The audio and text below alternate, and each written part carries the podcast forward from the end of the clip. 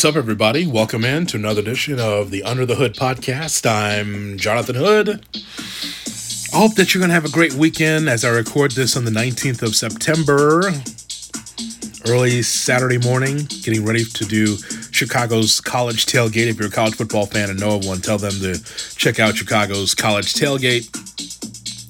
I host it with my friends Chris Bleck and Adam Abdallah every Saturday before Notre Dame games or Saturday afternoon on ESPN 1000.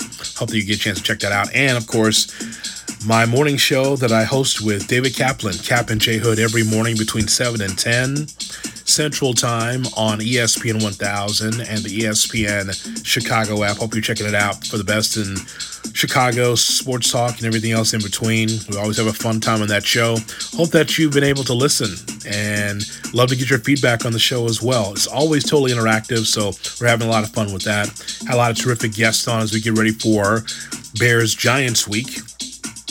And uh, looking forward to seeing what the Bears do uh, in that matchup against the Giants. Can they make it 2 0? I think they can. I think they can win on Sunday, but it's going to be an empty soldier field, which is going to be so weird, man. So we'll uh, look forward to Sunday. And of course, me being a huge Chicago White Sox baseball fan, look, I, I'm a South Sider. I still live on the south side of Chicago in South Shore. And I still root my butt off for the White Sox. It's the most important team in the city for me, and they clinched a berth to the playoffs on Thursday, and it's just so dope. It's completely dope to see the White Sox in this position, and the Cubs are going to make it, make the playoffs too. And even though it's a shortened season, doesn't matter to me. We're so few and far in between when it comes to postseason play.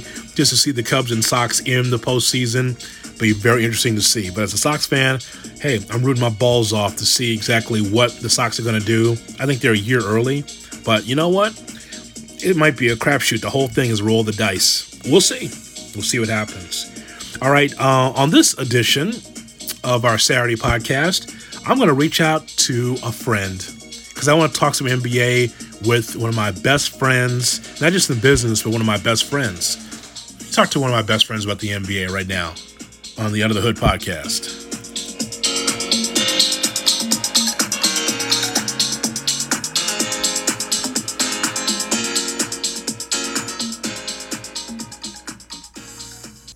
I told you I have a friend on the line that's going to talk to me about the NBA. He's always been there for me, Nick Friedel from ESPN.com, as we talk about the NBA playoffs. Hello, Nick. Hello, my man. There we are, man. The Heat, as we record this, up two games to none. Oh, look, the doorbell's ringing. Oh, well, they'll have to wait.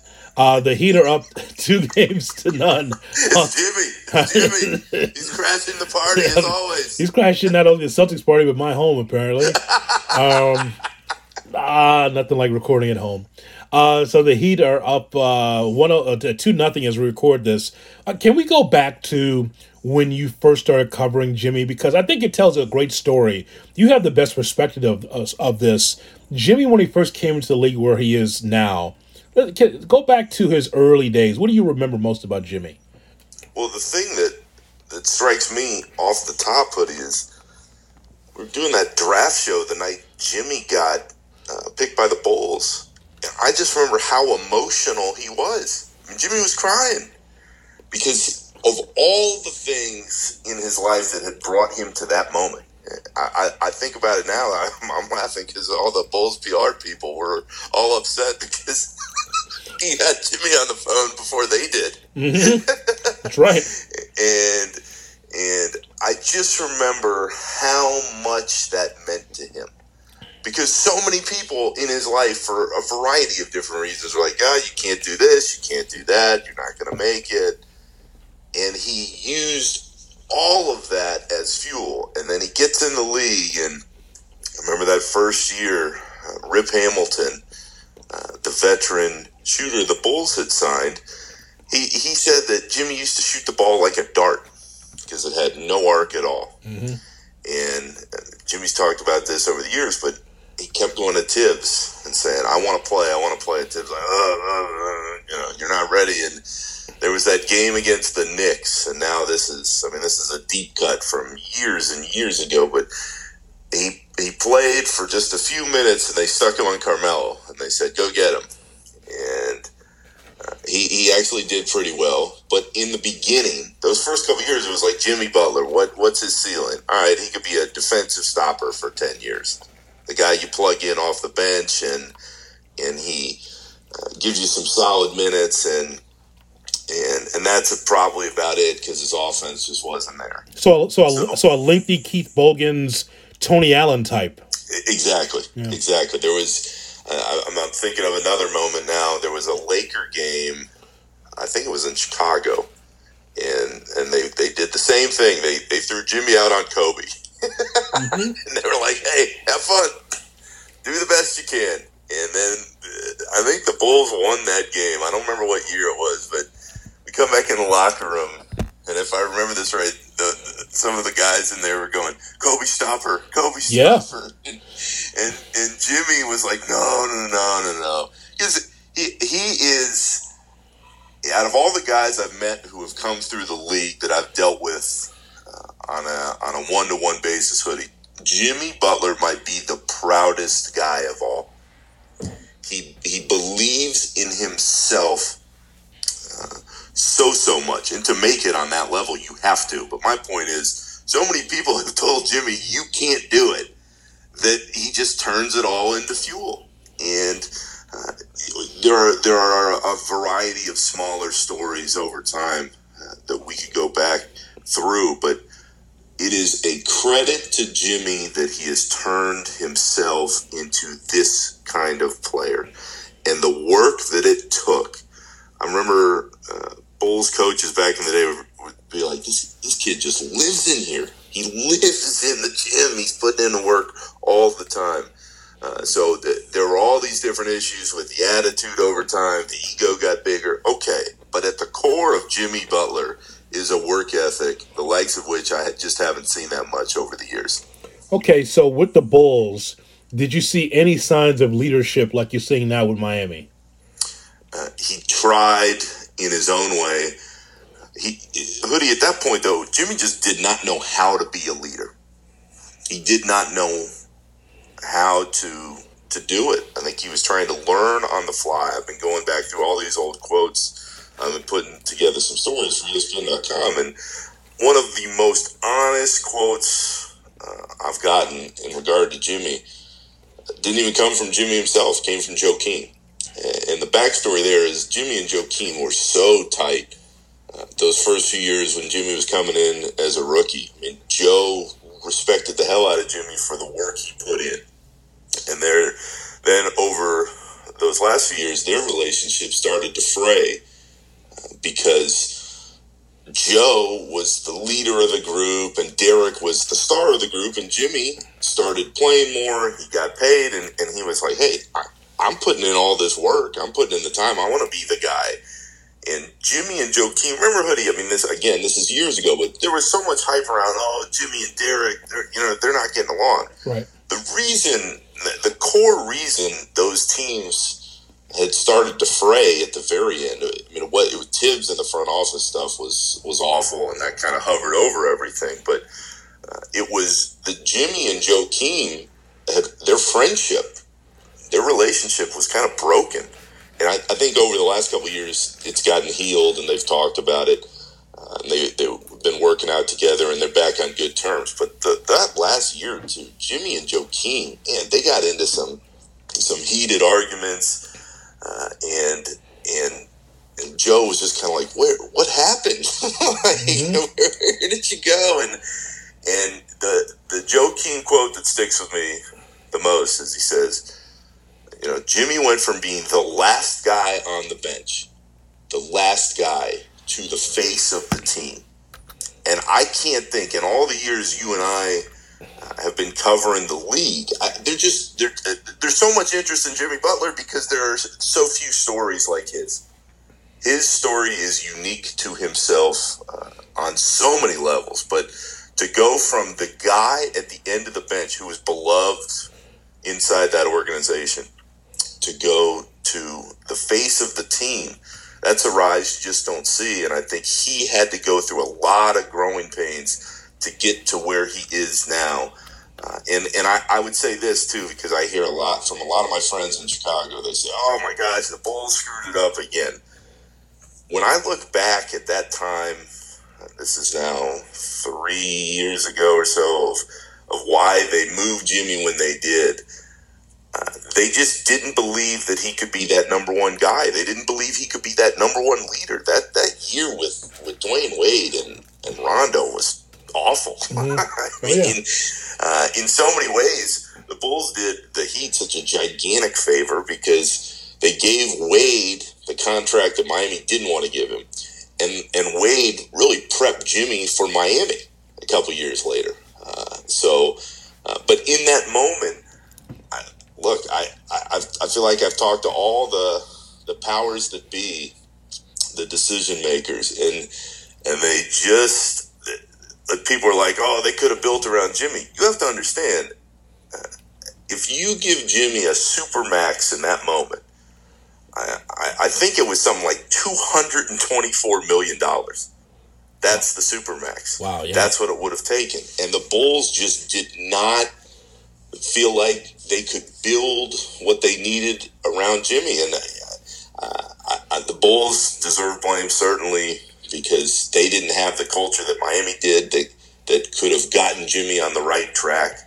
Uh, but but Jimmy uh, deserves blame as well for for having it break down the way it did because the leadership that he was trying to show uh, it didn't come across in Chicago the way it's coming across now. And you could argue, all right, well the roster is different, and you have guys that around Jimmy that are different. That's all true, but the only way I think Jimmy gets to this point in his career is being within the culture of the Miami Heat.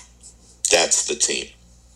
As Bleck tweeted, imagine trading Jimmy Butler for Kris Dunn, Zach LaVine, and Lauri Markkanen. It is one of those things, though, Nick. I mean, what are you going to do?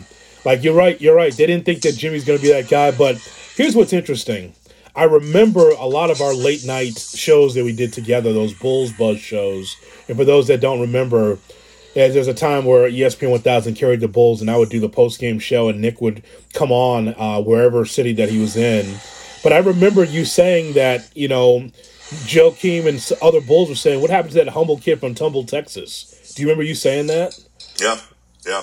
that, it, it, I mean, looking back on this now, buddy, that I don't think there was one thing that pissed off the organization more, not just the players, not just the front office, then Jimmy, I, I cannot stress this enough. He was beloved uh, for those first few years. Mm-hmm. Uh, he he he worked his his butt off.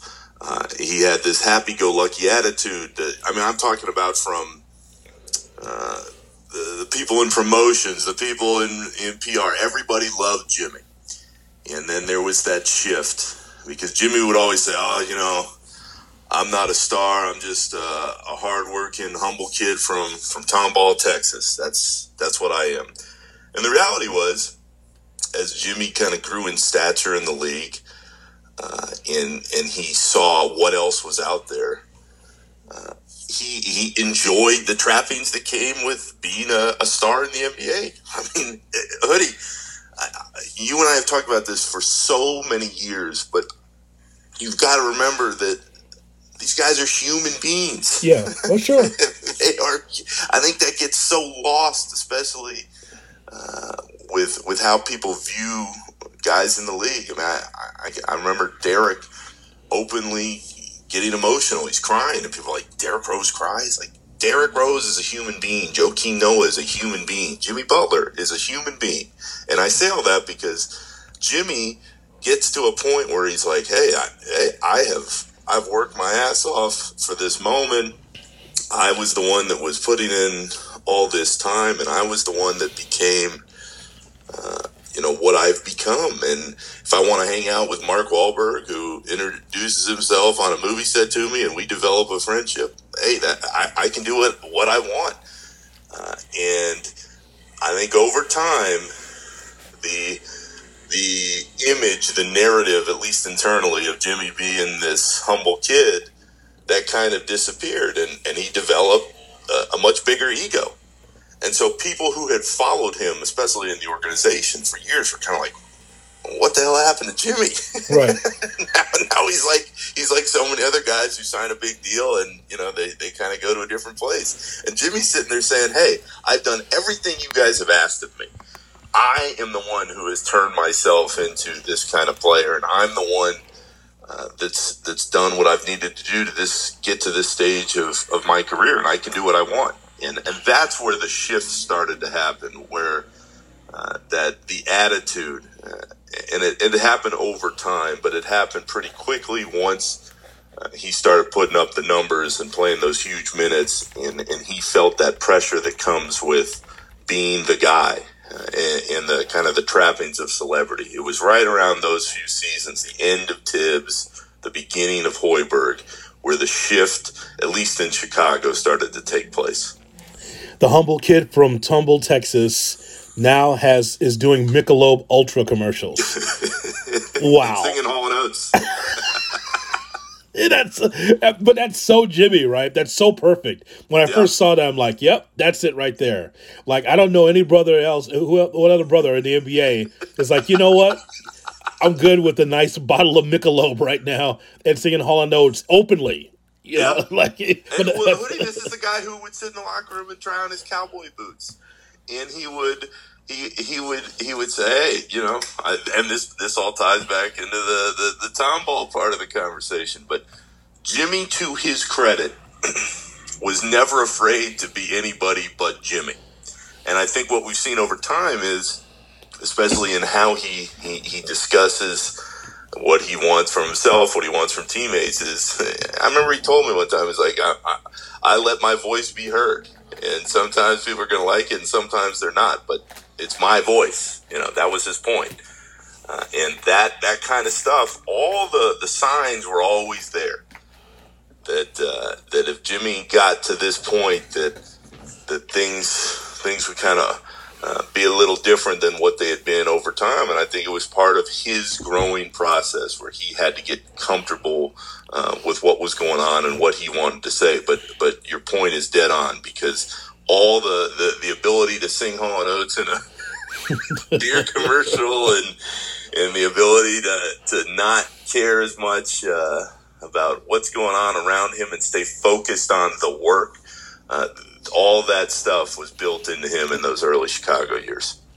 So I'll skip over the Minnesota time because I think it's very clear what happened in Minnesota where you had Karl-Anthony Towns and Andrew Wiggins that were inflexible.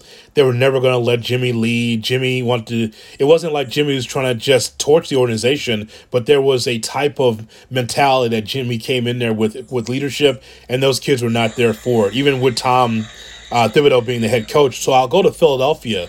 So you would think with an already talented cast that Jimmy would fit in, but that didn't seem to work for him before he came to Miami, right? No, no. Uh I think the problem for Jimmy with Philly hoodie, and it's the one stop in his career up that I just didn't see him that much. In Chicago, I, I lived it with him all those years, and in Minnesota, I was up there a lot. Yeah, especially in that first season. But in Philly, when you're watching from a distance and you're talking to the the people that know him the best, I think the issue was that he he gets to a situation where Embiid and Simmons are already kind of entrenched. They're in place. They're they're the guys. And Jimmy at that point in his career, he had he wanted it so badly. I mean, he, look, he never wanted to leave Chicago. Mm-hmm. He wanted to be there, but he wanted to be the face. Uh, and he struggled in that role uh, that season with Wade and and Rondo, and then he gets to Minnesota, and he's not the face there because Towns and Wiggins are already there. And he knew early on, I'd add that quickly about the Timberwolves part. He knew early on that those guys, oh my god, we're, we're not we're not putting in the work that that he would want in as far as building a, a title contender. So that marriage was destined absolutely for divorce early, uh, and I think that was one of the the biggest issues for Thibs is that he didn't recognize it uh, as quickly as he should have. Uh, but but so he gets to Philly, and again, you're, you're going back through the timeline. Early on, he clashed with Brett Brown, and he, it, it was like, well, what's going on offensively? Brett Brown just didn't didn't earn that trust that Erik Spoelstra has now and that Thibs had in the beginning in Chicago for Jimmy. Uh, and then on top of that, his relationship with Embiid got stronger over time. You, you never heard the same stuff with Simmons, though. I, I'm not sure if they're on good terms, bad terms, but you just never heard that they were they were that close. Mm-hmm. Uh, and I think once he started playing in Philly, he had his moments, certainly at the end of games. But when push came to shove uh, last summer, and he started thinking about where he wanted to go, he'd been listening to Wade now for two years, discussing the culture and, and how things would fit. And uh, I think he, in his heart of hearts, I think he just knew that Miami was probably the place for him. Uh, and and it just it worked timing wise, salary cap wise. The stars aligned for him uh, to make that move. So now, now he's with the Miami Heat and an opportunity to get to the finals. And you you go back, Nick, through the last few years of the Miami Heat before they became put in this spot. So I recall this like it was yesterday. There was a 41 and 41 team that I thought was excellent. They, I mean, they didn't go anywhere, but it just the point is that it was it different because they had Whiteside and you had James Johnson and you you you know you got Dragic who's a was a solid player, but I still again you gave you know you give Spoelstra a lot of credit, and I just kind of look at and at Bam Adebayo who is a terrific player for them all he needed was someone to lead him. He, he knew he was already talented. Dragic has already been with the team for a for a while, but in Tyler Herro's added on. But Jimmy was just the the missing ingredient for the Heat for them to get into this point because they are more together than we've seen since the LeBron era of, of the Heat basketball. Hoodie, in my opinion, this is the this team is the embodiment of Pat Riley's vision when he came to Miami more than any other team he's had there mm-hmm. in, in 25 years. Because this team has to rely on things other than just being more talented than everybody else. I thought that was, as far as statements go, that was Jimmy's most honest statement after game two of this Celtic series. He says, Look, we're going to have to beat them in other ways because on paper they're more talented than we are. and you go, well, yeah. I mean, yeah, you're you're probably very right, but this is why uh, Spoelstra has been open about it. Uh, the the players have talked about it, but this is why that culture uh, it fits the moment. It fits the bubble. Like, do do I think that the Heat are making these kind of moves in a normal world this season with the roster that they have? No. I think they're really good, but I think they're probably a piece away. Uh, but but this this moment in time where it's just all basketball all the time, and you have to be mentally strong enough not only to prepare for for basketball, but to live in this bubble for potentially three months. It suits what Riley and Spoelstra have built. So when you look at that roster, I mean, let's go back in time. What what drove Jimmy crazy in Chicago. He felt like the younger guys, the Mirotiches and the Dougs and uh, man, like uh, Jerian Grant, like that, that whole group that was there. That you know, there were times he didn't feel like that group was putting in the amount of work needed or, or was talented to enough to do what he wanted them to do you get to Minnesota, we touched on Towns and Wiggins. I mean, they, they were the embodiment of really all all that Jimmy can't stand, like the, the top picks that were coddled all the way through, that he didn't feel like listened enough and, and were willing to put in the work. Well, you get to Miami, you've got all these guys who have, have either come out of nowhere, like the Duncan Robinsons or Haslems from years gone by, uh, who's kind of this the the wise father figure uh, of that roster, or or like the Tyler Herros, who are he's a, a first round pick, but I mean Jimmy was working out with him. He invited him to Chicago. I remember Herro told me that Jimmy invited him to Chicago. And Herro gets to these workouts early in the morning. He's like, "Whoa, okay." Mm-hmm. and Jimmy respected the fact that not only uh, did he work out with him? Because I remember, like, remember those videos from the beach from the years back with Doug and Jimmy. It was like you know Rocky Three reincarnated. They're jumping around doing these workouts, and thinking, oh, maybe Doug will will be better when he comes back, and Jimmy will respect him more. He just didn't deliver on the floor, and the the difference is that Herro has, and Goran Dragic, he he has delivered repeatedly. I mean, on top of the work, the work, and that is that the core of everything Jimmy and the Heat do. To gain respect in Jimmy Butler's mind, you got to deliver in the biggest moments. And there are there's a roster full of guys that have done so. Uh, I, I, look at, guy, at a guy uh, that he was a college teammate of with Jae Crowder. I mean, they had and they had their issues they, behind the scenes. Like they, uh, they they had uh, had uh, some some problems in their relationship over the years. Crowder gets to Miami. Crowder has been great. Mm-hmm. He's just been great. Uh, but it's another guy on top of the work. You gotta make it happen on the biggest stage. And Crowder has hit shot after shot after shot in the postseason, and I think he he is he respects the fact uh, that he's been through all kinds of different stuff with him. So when you look at what they're piecing together and then Bam out Adebayo, I, I just don't think people understand how good he's to be on top of how good he is now, but how good he, he will be in the next couple years. When you have that core in place and you have Jimmy finally comfortable knowing that a team wants him to be the face uh, and the leader for everything they do, you've got the answers as to why this team is doing what they're doing now. Um, so I, if I'm listing Nick the talented players that are left in these final four, ah, Denver's in the final four. It's got to be a nightmare for the league. Ah, they wanted LA versus LA so bad.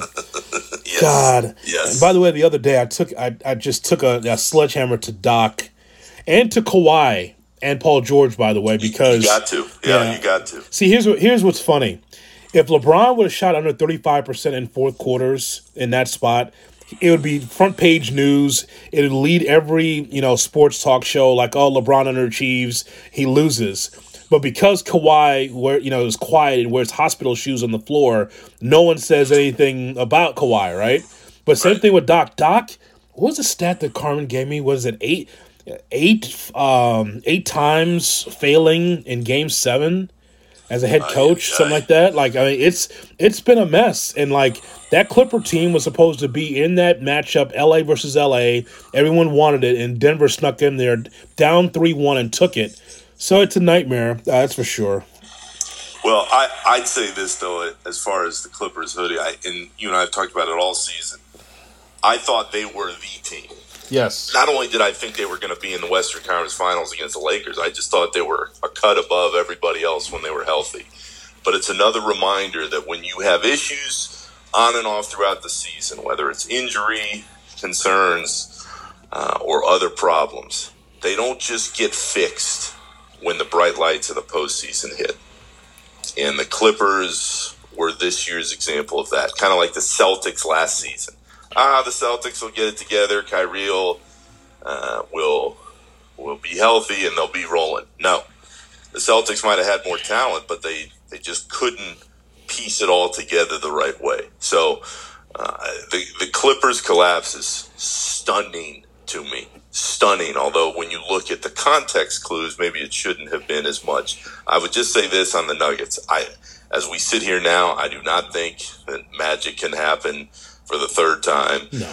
And they're going to find a way to suddenly beat the Lakers. But the amount of mental toughness a basketball team on this level has to have to come back from a 3 1 deficit in general is immense. Because how many times over the years have we seen teams go down 3 1? They're like, we're done. mm-hmm. You know, it's the it's the one two three Cancun. It's it's over. They they want to go home, get on with their lives in the middle of a bubble in a pandemic to do that twice, no matter what the do they do, if if the Nuggets go out and get swept, it doesn't matter to me in this sense. Michael Malone and that team deserve such a gigantic amount of credit for getting to this point in the fashion in which they have. uh, because it could have been so easy for them. Especially, I mean, they were down big to the Clippers a few times uh, in games five and six. Just fold, be done, go home. They didn't. They kept fighting, and they have earned a lot of respect around the league for that. So, and, as we wrap up the Jimmy conversation, Nick, so if we're looking at LeBron and AD being the two of the top players left in the bubble, is J- Jimmy's in your top five, or is he number three on that list out of the out of the final four? Oof. I think Jayson Tatum is going to be awesome, hoodie. Yep. Uh, and if I were building a team, you, you take Jayson Tatum. But if you had to win one game and you couldn't take LeBron, I I probably take Jimmy Butler. One game, because I think that he he's just he's playing on a different level than I've ever seen him, and, and I I I add this to the the context of of the conversation on Jimmy. The other day, I'm on the Zoom, and I say to him, Jimmy, you've always prided yourself on confidence, but do you think in this moment, especially in the last few weeks in the postseason, that even you are playing with a little more confidence than usual? And he, he looks at me and he gives me the, oh, no, no, no. It's, I, I'm always confident. I'm more confident in my guys.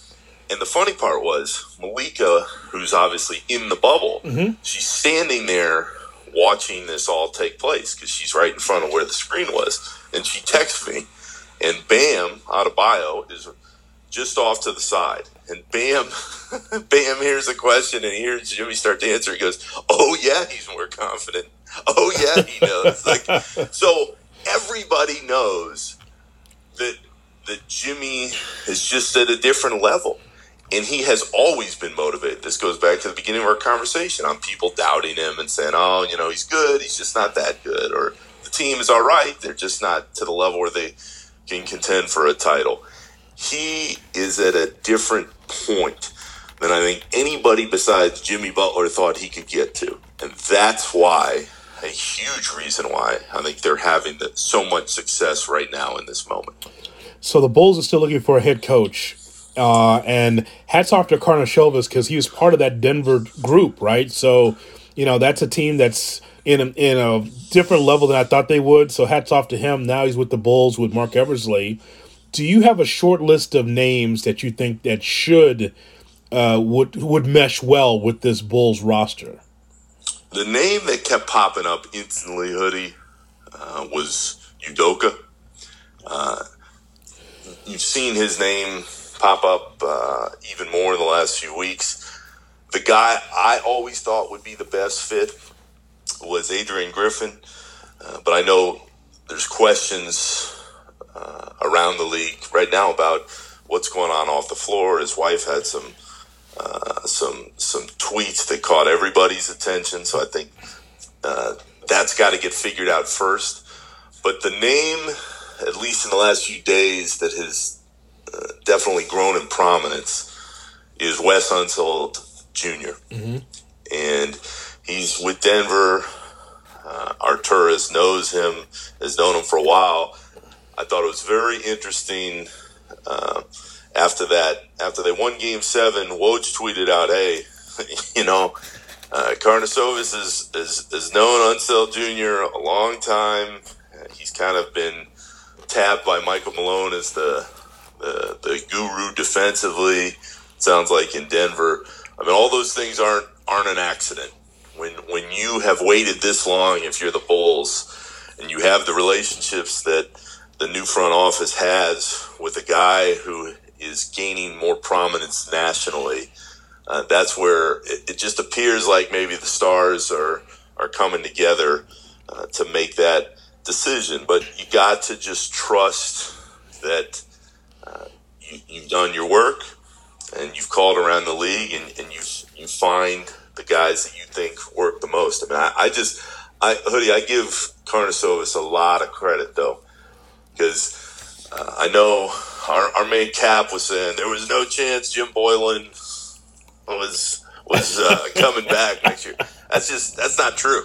I mean, I remember talking to my to my friends in the organization. They're like, man, we don't know. We you know we don't know what's going to happen, and uh, for for Arturas to be as forceful as he was in in making that decision happen. Uh, that shows me, if you're a Bulls fan, that things might finally be on the right path again because you've got to stand, you've got to have somebody who's going to stand up and, and say, "Hey, this can't go on the same way." So, in that regard, no matter who the final choice is, the Bulls are already on a, a better path, having cleansed themselves from uh, for, from the Boylen regime and what that represented. All right, a few names for you. Just give me your initial reaction. I'm gonna give you a few names. So, what if it was Billy Donovan? I think that if it's Donovan, the, move 1A is to sign Joakim to a Udonis Haslem type Heat contract. And if you sign Donovan and you sign Joakim, as far as a PR, uh-huh. a PR hit, yeah. that's about as good as it could be. I look, I like Billy Donovan. I think he's a really good coach. In this moment, do I think he's the right fit for a Bulls team that just isn't good? No, probably not. I, I would pick Billy for a, a more veteran group that's ready to win now. But if they hired him, uh, I think that would be a good move. Kenny Atkinson. Kenny Atkinson. I, I, I think he's a good coach. Uh, I don't. I don't think that would be a, necessarily a bad hire, but I'd say this, and this goes on this goes not just for Kenny Atkinson hoodie, but anybody else that we talk about here or moving forward. If I've learned anything in the last couple of years being around the Warriors, it's that the reason that they work the way that they work as an organization is because everybody is on the same page at all times. Steve Kerr and Bob Myers have talked openly about the, the friendship, the relationship that they have, and why that strength has carried them so well. I say that to say it's not that you can't hire somebody that you don't know very well. I say that tying back into the the Unseld thing. If you believe that you have a guy that you have a pre-existing relationship with, I would always lean that direction because there's a familiarity there that you don't have to create out of thin air. Uh, so I think that in the end, uh, or, or with Eversley uh, in Udoka, uh, the, the, there's a Philly connection there. I think that would really help any organization kind of hit the ground running. I like some of these um, these names that you mentioned. I keep hearing Dan Craig, and I'm learning more about Dan Craig by the day in that Miami Heat culture, starting the video room like Nick Nurse and Erik Spoelstra. I mean, I, I don't know if they have a relationship with him, but I hear about Dan Craig. I hear about Darvin Ham, the Bucks assistant. Uh, young Silas, the assistant coach for uh, Stephen Silas, the assistant coach for the Mavericks. So there's some names out there, along with U- Udoka, as you mentioned, from Philly. Well, and, and here's the other key. I'm sitting there, and I think the relationship really does help. But Hoodie, nobody, nobody had a strong relationship than Gar and Fred and we saw how that thing imploded. Well, right. So there's there's there's an argument to be made on on both sides always. Uh, I just think it is crucial, especially when you have a a new front office, when you have a, a whole new staff that is trying to put their imprint on things. That relationship to start is huge, uh, and so there are a lot of good young coaches out there uh, but again, this is where you have to trust that you've done the due diligence that you need uh, in order to to take that step and be successful. Well, my friend, oh, last thing, and I appreciate your time. Very last thing, I want to ask you about the San Francisco Warriors, Golden State Warriors type of culture. I was on Fanatics the other day. I was just looking at gear, just going through it. Man, the, the Warriors have so much gear. And this is something I've never talked to you about regarding the how the fan base is in the Bay Area, San Francisco and Oakland. Because like over the years when I was a kid, when in the Jordan years, you know, they'd go to play the Warriors at that old arena, and the Warriors weren't very good, but yet it was sold out, full. I mean, it was so into the games. I always thought, man, that team's not very good, but the but the crowd is really into it. The mix of 49ers and Raider fans coming across the um, the Golden Gate Bridge, I guess, uh, and, to to be part of something special. What what's that? What is that like out there? Because as I was looking at the gear, I was like, man, there's like 15 different type of hats 15 different type of t-shirts and jerseys with the city san francisco warriors golden state warriors old school what, what's that like just walking down the street and seeing warrior fans it's all over the place in hoodie the passion that the fan base has for this team is unlike anything i've seen in the league uh, on a consistent basis that's strong in, uh, you and I know full well how many Bulls fans there are, how many fans are are uh, supporting that team through thick and thin. My point is, it's it's outward here, mm-hmm. like, and and it always is. Like they've had this run in recent years of unparalleled success, and they're winning all these titles, and and that was all well and good. But the point is the, the the support that this team has in the Bay Area is is just unwavering. They care. They care deeply about this team, uh, and and it is it's something that we still don't know how it's going to translate completely because those games in Oracle. I, I mean, look, there's no better place to watch a game that matters when everybody's into it than the United Center. To me and I've seen games literally everywhere. When there is a big game at the UC and everybody's into it, that's the place to be. But on a day to day basis, uh, on a you know it's game 47 against the Pacers, Oracle was the most fun place to be because it was always revved up and people were into it. The shift to Chase is something that a lot of people have talked about, and I still don't think we fully understand how it's going to be because Steph got hurt in like game four, and it just changed the dynamic on the entire city uh, and, and the entire season, frankly. So uh, when Steph and Clay and Draymond are all healthy and, and fans are able to come back in the stands again, whenever that's going to be, it's going to be interesting to see what that atmosphere is like. But but to your point and to the question, the the fan base here is gigantic and they care. And that is not something uh, that you see across the league, across the country for a lot of teams. So okay, well that's that's saying a mouthful, that's for sure. So that means that out of like ten sports fans, sounds like eight or nine of them are wearing the city T-shirts, not Raiders and 49ers gear. The the the Niners and Raiders are definitely big out here. Mm-hmm.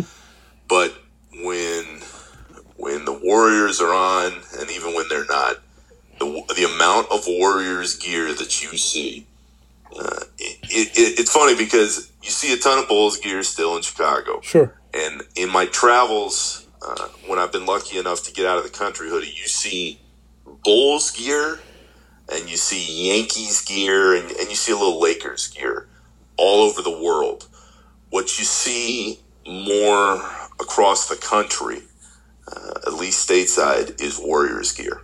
And it's not just in the Bay. You start going to different places, and I mean, Steph, Steph, in so many ways, it reminds me of of the MJ uh, part of this. And I'm not saying Steph is Jordan. No, there's only one Michael. My right. point is, Steph made the logo, the brand, cool. He made it cool, and people want to wear what they feel is cool and what what represents to them uh, what what Steph Curry is and what he's become. So uh, the the impact that he has had on this organization for years and years to come, that will be similar to what we've seen uh, from Michael over the years for the Bulls. Well, I'm glad you spent some time, my friend. And uh, there's a hole in the NBA schedule without the Golden State Warriors and the you know the histrionics and all of the um, pyro and ballyhoo that are the Golden State Warriors with Clay and stuff. It's it's a different NBA without them. That's why it'll be interesting to see the next few years them get healthy and see if they can get back into the mix again because they uh, they developed a real interesting culture for the league. A lot of money. Yeah, a lot of people. so uh. I'm with you. It's it's the most intriguing wrinkle to me about whenever next season comes to be because. Uh, you know, we start this conversation hoodie talking about Jimmy Butler and how he gets motivated. But also, anytime Jimmy says, "Oh, we don't pay attention to what," that's ridiculous. It, it always has been. I say that because the Warriors have listened for a year now, saying, "Oh, it's over. The dynasty is done. They're not going to win again. They're older. Steph's hurt. Clay's hurt." Those guys have all listened to all that stuff, and they badly want to prove that that's not the case. That they, they can win without KD. That they can win as they all get into their thirties. Uh, that they can still come out on top. So that motivation is going to be really fascinating as a storyline moving forward. That was fun. Just call a friend, talk NBA, and there he is, Nick Friedel from San Francisco. All right. If you listen on Saturdays, check out Chicago's College Tailgate. As I finish up my prep here for the show, as I record that this this morning, and um, don't forget Kap and J Hood mornings between 7 and 10 Central Time on ESPN 1000, the ESPN Chicago app. I'll put the link right there in the description. Good to spend time with you here on a Saturday. As I mentioned, happy for the White Sox. Looking forward to seeing what the Bears do this weekend against the uh, the Giants. And I'm watching the NBA playoffs, as you just heard. Really good info from Nick when it comes to uh, Jimmy Butler Jimmy was once a Bull, and now he's on the precipice of getting to the NBA Finals.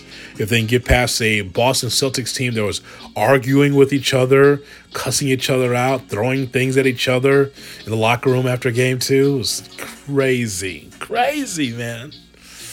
All right. Thanks so much, as always, for checking in. We'll do this again next Saturday. Subscribe to the podcast. That way you never miss an episode of Under the Hood with Jonathan Hood.